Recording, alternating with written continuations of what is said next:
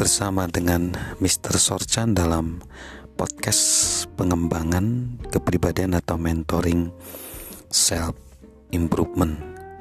Pada saat ini kita masih dalam tema bagaimana membangun rasa percaya kepada orang lain, kepada sesama kita dan kita akan membahas tentang integritas.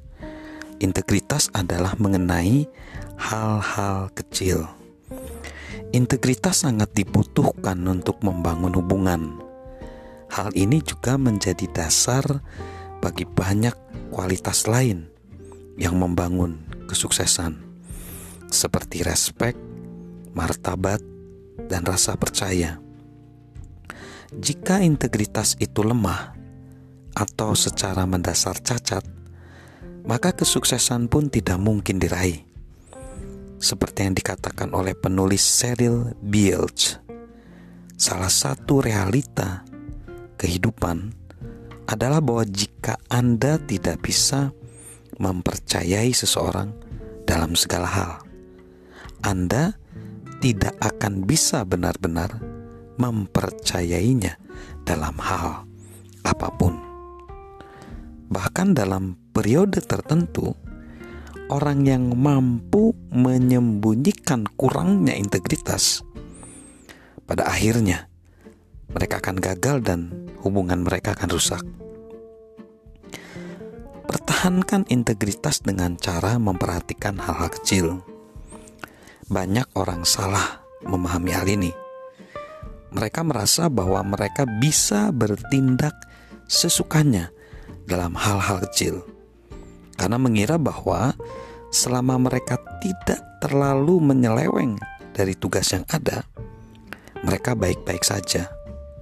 Namun, prinsip-prinsip etis tidaklah fleksibel.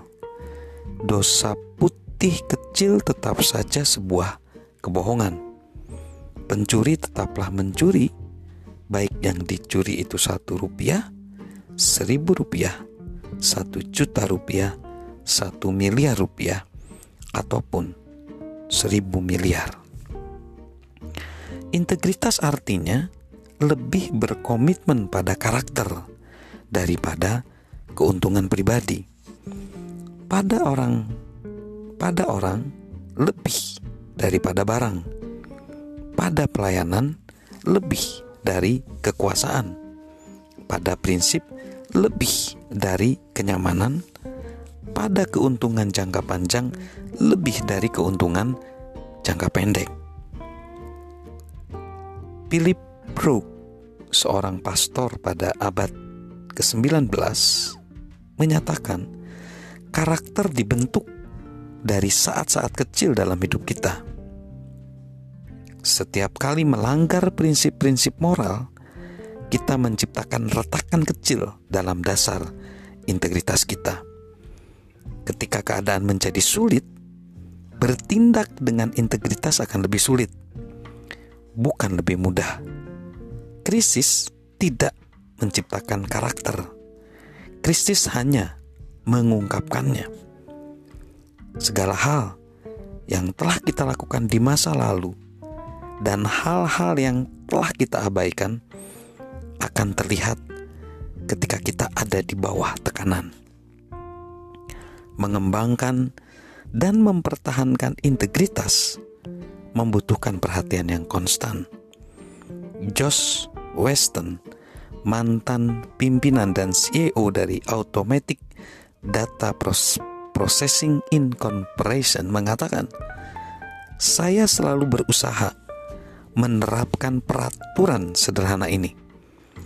Jangan melakukan hal yang tidak akan membuat Anda merasa nyaman jika harus membaca liputannya di koran hari berikutnya. Ini adalah standar yang sebaiknya kita semua pertahankan. Salam good relationship dari saya, Mr. Sorjan.